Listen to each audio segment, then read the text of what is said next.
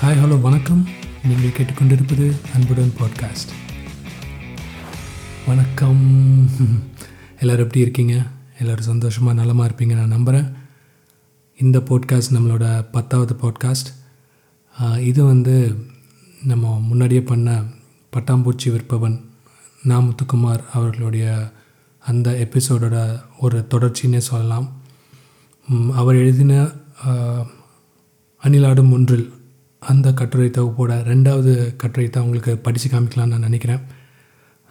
அதுக்கு முன்னாடி உங்கள்கிட்ட ஒரு சின்ன ஒரு ஒரு விஷயத்தை பகிர்ந்துக்கலாம்னு நினைக்கிறேன்.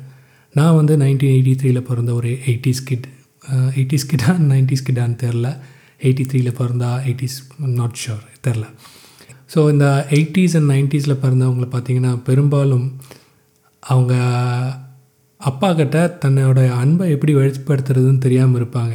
இப்போ இருக்கிற கிட்ஸில் டூ தௌசண்ட் பாண்ட் கிட்ஸ்லாம் ஜஸ்ட் ஐ லவ் யூ அப்பா அப்படின்னு சொல்லிட்டு போயிட்டே இருக்காங்க.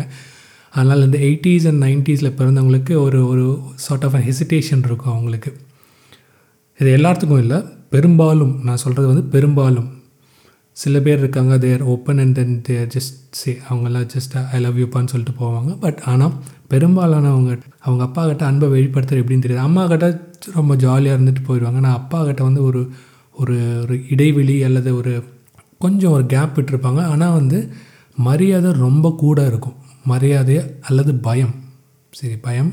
கலந்த மரியாதைன்னு கூட சொல்லலாம். அது இருக்கும்.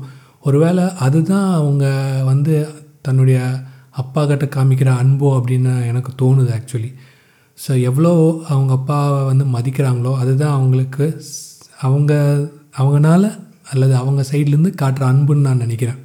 அதாவது அந்த மகன்கள் அல்லது மகள்களாகட்டும். மகள்கள் ஈஸியாக சொல்லிட்டு போயிடுவாங்க அப்பாக்கள்கிட்ட பட் ஆனால் மகன்கள் வந்து ஒரு என்றைக்குமே ஒரு கீப் டிஸ்டன்ஸ் தான். ஆமாம் அதான் அதான் சொல்லணும்னு நினச்சேன். ஸோ அவங்களோட அப்பா கிட்ட காமிக்கிற அன்பு வந்து அவங்க எவ்வளோ மரியாதை வச்சுருக்காங்க அப்படிங்கிறதெல்லாம் தெரியும். ஸோ அதை சொல்லிட்டு இந்த அணிலாடும் முன்றல் அந்த கட்டுரை தொகுப்போட ரெண்டாவது கட்டுரை நான் முத்துக்குமார் அவரோட அப்பாவுக்கு எழுதின ரெண்டாவது கட்டுரையை நான் உங்களுக்கு வாசித்து காமிக்கிறேன். நீங்கள் முதல் கட்டுரையை கேட்டிருப்பீங்கன்னு நான் நினைக்கிறேன். இதுக்கு முன்னாடி இருந்த எபிசோடில் கடைசியில் வந்து அம்மா அப்படிங்கிற தலைப்பில் நான் முத்துக்குமார் எழுதின அந்த கட்டுரை தொகுப்பு நான் படித்தேன் அண்ட் அதன் தொடர்ச்சியாக இப்போது அவருடைய அப்பாவுக்கு அவர் எழுதின கட்டுரையை நான் படிக்க போகிறேன் போலாமா? அன்புள்ள அப்பாவுக்கு உங்களுக்கு நான் நிறைய கடிதங்கள் எழுதியிருக்கிறேன். பெரும்பாலும் அன்புள்ள எனத் தொடங்கி இப்படிக்கு என முடியும் மிகச்சிறிய கடிதங்கள். முதன்முறையாக என் மனதின் ஆழத்தில் இருந்து இந்த கடிதத்தை எழுதுகிறேன். இதை நான் நீங்கள் உயிருடன் இருக்கும் போதே எழுதியிருக்கலாம். படித்து பார்த்து ஒரு புன்னகையோ ஒரு துளி கண்ணீரோ பதிலாக கொடுத்திருப்பீர்கள். நிச்சயம் புன்னகைதான் உங்கள் பதிலாக இருந்திருக்கும். அப்படியெல்லாம் அழுகிற மனிதர் இல்லை நீங்கள். இப்போது யோசித்து பார்க்கும் பொழுது என்றுமே நீங்கள் அழுது நான் பார்த்ததில்லை. எந்த அப்பாக்கள் பிள்ளைகள் முன் அழுது இருந்திருக்கிறார்கள்? நள்ளிரவில் வீடு வந்தாலும் தான் வாங்கி வந்த தின்பண்டங்களை மனைவி திட்ட திட்ட உறங்கிக் கொண்டிருக்கும் பிள்ளைகளை எழுப்பி அப்போதே ஊட்டிவிட்டு ரசிக்கும் பாசமான அப்பாவின் முகம். உறவினர்கள் ஒன்று கூடும் திருமணங்களில் முன் இரவு நண்பர்களுடன் சீட்டாடி கொண்டிருக்கும் போது மடியில் சென்று அமர்ந்தால் சட்டென்று கடுமை காட்டி துரத்திவிடும் கோபமான அப்பாவின் முகம். மாதக் கடைசியில் யாரிடம் கடன் வாங்கலாம் என யோசித்துக் கொண்டிருக்கும் நேரத்தில் பள்ளி சுற்றுலாவுக்கு பணம் கேட்டால் பதற்றமாகும் அப்பாவின் முகம் என அப்பாக்களுக்கு பகல முகங்கள் உண்டு. அழுது கொண்டு இருக்கும் அம்மாக்களின் முகங்களைப் போல் அவ்வளவு எளிதாக பிள்ளைக்கு கிடைத்து விடுவதில்லை அழுது கொண்டு இருக்கும் அப்பாவின் முகம். அப்பா நீங்கள் உயிருடன் இருக்கும்போது பலமுறை பேச நினைத்து எழுத நினைத்து முடியாமல் போனதைத்தான் இந்த கடிதத்தில் எழுதுகிறேன். கடைசி இலை கீழே விழுவதற்கும் காற்று வர வேண்டும் இல்லையா காலத்தின் காற்று எப்போதும் தாமதமாகத்தான் வீசும் போல. எல்லா பிள்ளைகளுக்கும் அப்பா தான் முதல் கதாநாயகன் என்பார்கள். அப்பா என்றால் அறிவு எவ்வளவு சத்தியமான வார்த்தைகள். நீங்கள் இறந்த பதினெட்டாம் நாள் பரணியில் இருந்து உங்கள் பழைய ட்ரங்க் பெட்டியை கிளறியதில் உங்கள் நாட்குறிப்புகள் படிக்கும் பெரும் பேறு கிடைத்தது. யாரோ எப்போதோ படிக்கப் போகிறார்கள் என்று தெரிந்தே எழுதப்படுவதுதானே நாட்குறிப்புகள். பல வருடத்து நாட்குறிப்புகளில் நான் பிறந்த ஆயிரத்தி தொள்ளாயிரத்தி எழுபத்தைந்தாம் ஆண்டு ஜூலை பன்னெண்டாம் நாளில் முதலில் புரட்டி என்ன எழுதியிருக்கிறீர்கள் என்ற ஆர்வத்துடன் பார்த்தேன். சற்றை சாய்ந்த கையெழுத்தில் பேருவகையுடன் ஒரே ஒரு வரி எழுதியிருந்தீர்கள். இன்று உலகின் இரண்டாவது அறிவாளி பிறந்தான். காக்கைக்கும் தன் குஞ்சு பொன் குஞ்சு என்பது போல அப்பா உங்கள் அதிகப்படியான நம்பிக்கைதான் என் நம்பிக்கை என்று அப்போது புலனானது. இன்று வரை உலகை எதிர்கொள்ளும் ஒவ்வொரு தருணத்திலும் உங்கள் முகத்திலிருந்தே எனக்கான உணர்ச்சியை கடன் வாங்கிக் கொள்கிறேன். இதை எழுதி கொண்டு இருக்கும் இந்த நொடியில் உலகின் மூன்றாவது அறிவாளி என் கையை பிடித்து இழுத்து விளையாட அழைக்கிறான். அவனுக்கும் உங்கள் பெயரைத்தான் வைத்திருக்கிறேன். பெயரை உடையவன்தானே பேரன். உங்களுக்கு புத்தகங்கள் மீது அலாதி பிரியம் இருந்தது. தமிழாசிரியர் ஆக சொற்ப சம்பளம் வாங்கி கொண்டு வீடு முழுக்க ஒரு லட்சம் புத்தகங்களை நீங்கள் சேகரித்து வைத்திருந்தது இப்போது நினைத்தாலும் மலைப்பாக இருக்கிறது. காஞ்சிபுரத்தை சுற்றியிருந்த இருபதுக்கும் மேற்பட்ட கிளை நூலகங்களின் உறுப்பினராகி புத்தகங்களின் முடிவில்லா உலகுக்கு என்னை கூட்டிச் சென்றீர்கள். நீங்கள் அடிக்கடி சொல்லும் வாசகம் எனக்கு தமிழ் மட்டும் தெரிஞ்சதால தான் தமிழ் புத்தகம் மட்டும் வாங்கினேன். அதனால் கடனாளியாக மட்டும் இருக்கேன். ஆங்கிலமும் தெரிஞ்சிருந்தால் நாம் எல்லாம் நடுத்தருவில் தான் நின்றிருப்போம். நான் உங்களை பற்றி ஒரு கவிதையில் இப்படி எழுதியிருந்தேன். என் அப்பா ஒரு மூட்டை புத்தகம் கிடைப்பதாக இருந்தால் என்னையும் விற்றுவிடுவார். புத்தகங்கள் படிக்கும் பொழுது உங்களுக்கு பிடித்த வரிகளை கீழே சிவப்பு மையால் அடிக்கோடு இடுவீர்கள். அது எனக்கு எரிச்சலாக இருக்கும். உங்கள் கருத்தை என் மீது திணிக்காதீர்கள். உங்களுக்கு பிடித்த வரி எனக்கு பிடிக்காமலும் இருக்கலாம். எதற்கு அடிக்கோடு இடுகிறீர்கள் என்று கோபிப்பேன். அமைதியாக சொல்வீர்கள். அது அப்படி அல்ல. எங்கோ இருக்கும் இதை எழுதிய எழுத்தாளனுக்கு நான் இங்கிருந்தே கை குலுக்குகிறேன். உங்களை பிடித்தாட்டிய புத்தக வேதாளம் என்னையும் பிடித்து இப்போது என் பிள்ளையே மாட்டிக்கொண்டிருக்கிறது மொழி அறியா இந்த மூன்றரை வயதில் ஏதோ ஒரு புத்தகத்தை எடுத்து வைத்துக்கொண்டு அவனுக்கு தெரிந்த ஏதோ ஒரு மொழியில் படித்து புதிதாக ஒரு கதை சொல்லுகிறான். சிங்கத்தின் தலையும் யானையின் உடலும் கொண்ட அந்த மிருகத்தை பற்றி அவன் சொல்லும்போது பயப்படுவதைப் போல் நடிப்பதும் நன்றாக இருக்கிறது. எவற்றின் நடன்மாடும் நிழல்கள் நாம்? என்று ஒரு சிறுகதையில் எழுத்தாளர் மௌனி எழுதியிருந்தார். முப்பத்தாறு வயதில் அந்த வரிகளுக்கு அர்த்தம் புரிந்த மாதிரி இருந்தது. புத்தகங்கள் வாங்குவதற்காக நீங்கள் கடன் வாங்குவீர்கள். கடனை அடைக்க கடன். அதை அடைக்க மீண்டும் கடன். கடன்பட்ட உங்கள் உள்ளம் கலங்கியதே இல்லை. கடன்காரர்கள் எதிர்பட்டால் அவர்கள் தயங்குபடி தள்ளி சென்றாலும் நீங்களாகவே அவர்கள் முன் சென்று அடுத்த மாதம் கொடுத்து விடுகிறேன் சார் என்று சொல்லிவிட்டு அவர்கள் பரவாயில்லை சார் என்று புறப்பட்டதும் என்னிடம் திரும்பி கடன் கொடுத்தவர்களை பார்த்து பயப்படக்கூடாது என்பீர்கள்.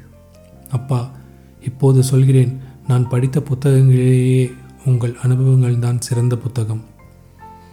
இன்று எத்தனையோ திரைப்படங்களுக்கு நான் பாடல் எழுதி கொண்டிருந்தாலும் உங்களுடன் பார்த்த திரைப்படங்கள் மறக்க முடியுமா? பெரும்பாலும் நள்ளிரவு இரண்டாம் காட்சிக்குத்தான் நீங்கள் கூட்டி செல்வீர்கள். தண்டவாளத்தில் கை வைக்கும் சூப்பர்மேன் மூங்கில் குச்சிகளில் உணவு உண்ணும் thirty six chamber of Shaolin கழுகுகள் வட்டமிடும் மெக்னாஸ் கோல்டு வெள்ளைக்காரனின் பப்பி ஷேமில் வரும் ஜேம்ஸ் பாண்ட் படங்கள் என எனக்கான படங்களை நீங்கள் முன்பே பார்த்து அழைத்துச் செல்வீர்கள். நன்றாக நினைவிருக்கிறது. கல்லூரியில் படிக்கும் பொழுது வகுப்பை கட்டடித்துவிட்டு நண்பர்களுடன் நான் அவளோடு ராவுகள் மலையாள படத்திற்கு சென்றிருந்தேன். அது பிட்டுக்கு பேர் போன திரையரங்கம். வழக்கமாக கட்டடித்துவிட்டு பிட் படம் பார்க்க வரும் மாணவர்கள் கடைசி சீட்டில் இருட்டில் இடம் பிடிப்போம். இடைவெளியின் போது கூட வெளியே வரமாட்டோம். படம் முடிந்து எல்லாரும் கிளம்பிய பிறகே வாசலுக்கு வருவோம். நானும் நண்பர்களும் திரையரங்கை விட்டு வெளியே வரும்போது ஒரு நண்பன் என் தோளை பிடித்து டே உங்கள் அப்பாடா? என்று சொல்கிறான்.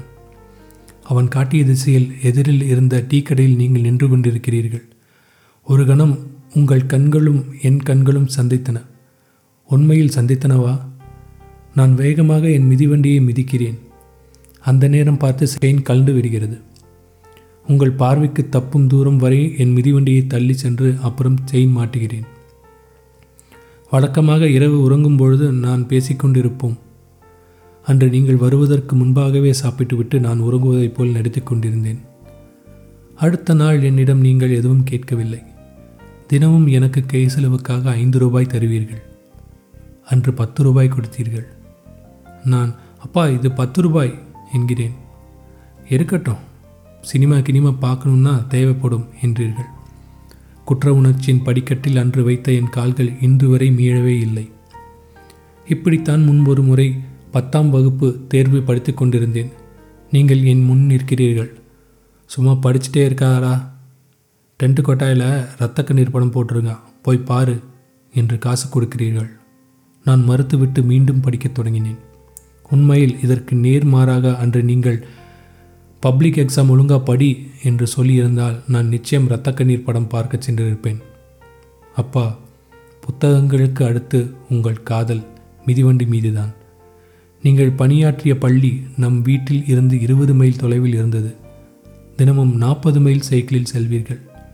காஞ்சிபுரத்தில் நடக்கும் சைக்கிள் போட்டிகளில் முதல் மூன்று கோப்பைகள் வருடந்தோறும் உங்கள் பெயரும் பொறிக்கப்பட்டிருக்கும். நீங்கள் இறக்கும் வரை என்னை உங்கள் சைக்கிளின் பின்னிருக்கையில் அமர வைத்து மிதித்துச் சென்றீர்கள். ஒரு முறை கூட நான் உங்களை சுமந்தது இல்லை.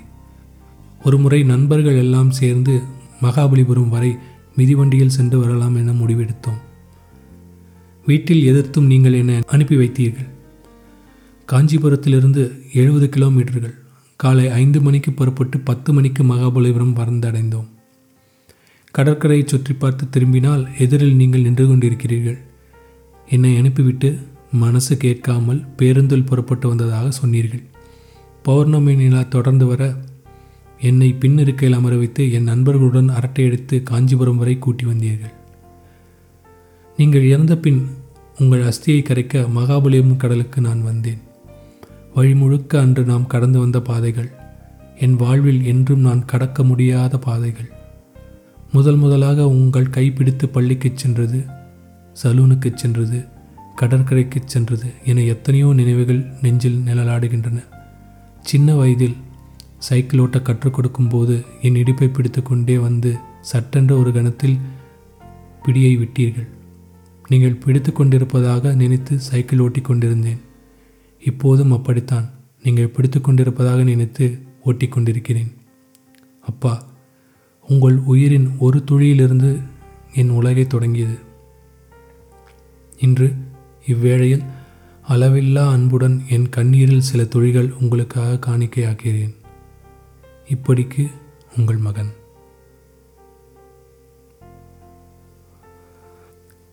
ஸோ இதுதாங்க முத்துக்குமார் அவர்கள் அவருடைய தந்தைக்கு எழுதின கடிதம்.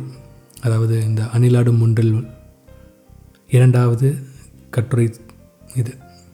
ஸோ இது மாதிரி நிறையா எழுதியிருக்காரு இந்த அணிலாடும் ஒன்றில் தொகுப்பில்.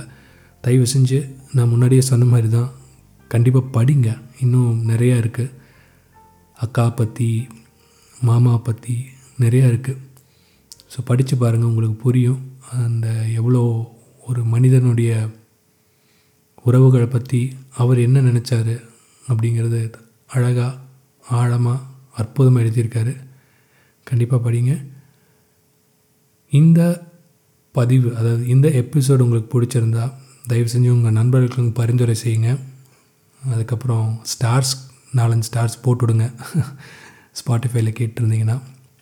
அண்ட் எந்த ஃபீட்பேக்காக இருந்தாலும் கண்டிப்பாக அனுப்புங்க. அன்புடன் dot podcast at Gmail dot காமுக்கு மெயிலில் தட்டி விடுங்க. அண்ட் um, இதோட இந்த எபிசோடை முடிக்கிறேன். ஷார்ட் எபிசோட் தான். அண்ட் அடுத்த எபிசோடில் உங்களை சந்திக்கும் வரை சந்தோஷமாக இருங்க. ஆரோக்கியமாக இருங்க. எல்லாத்துக்கும் உதவியாக இருங்க. நன்றி.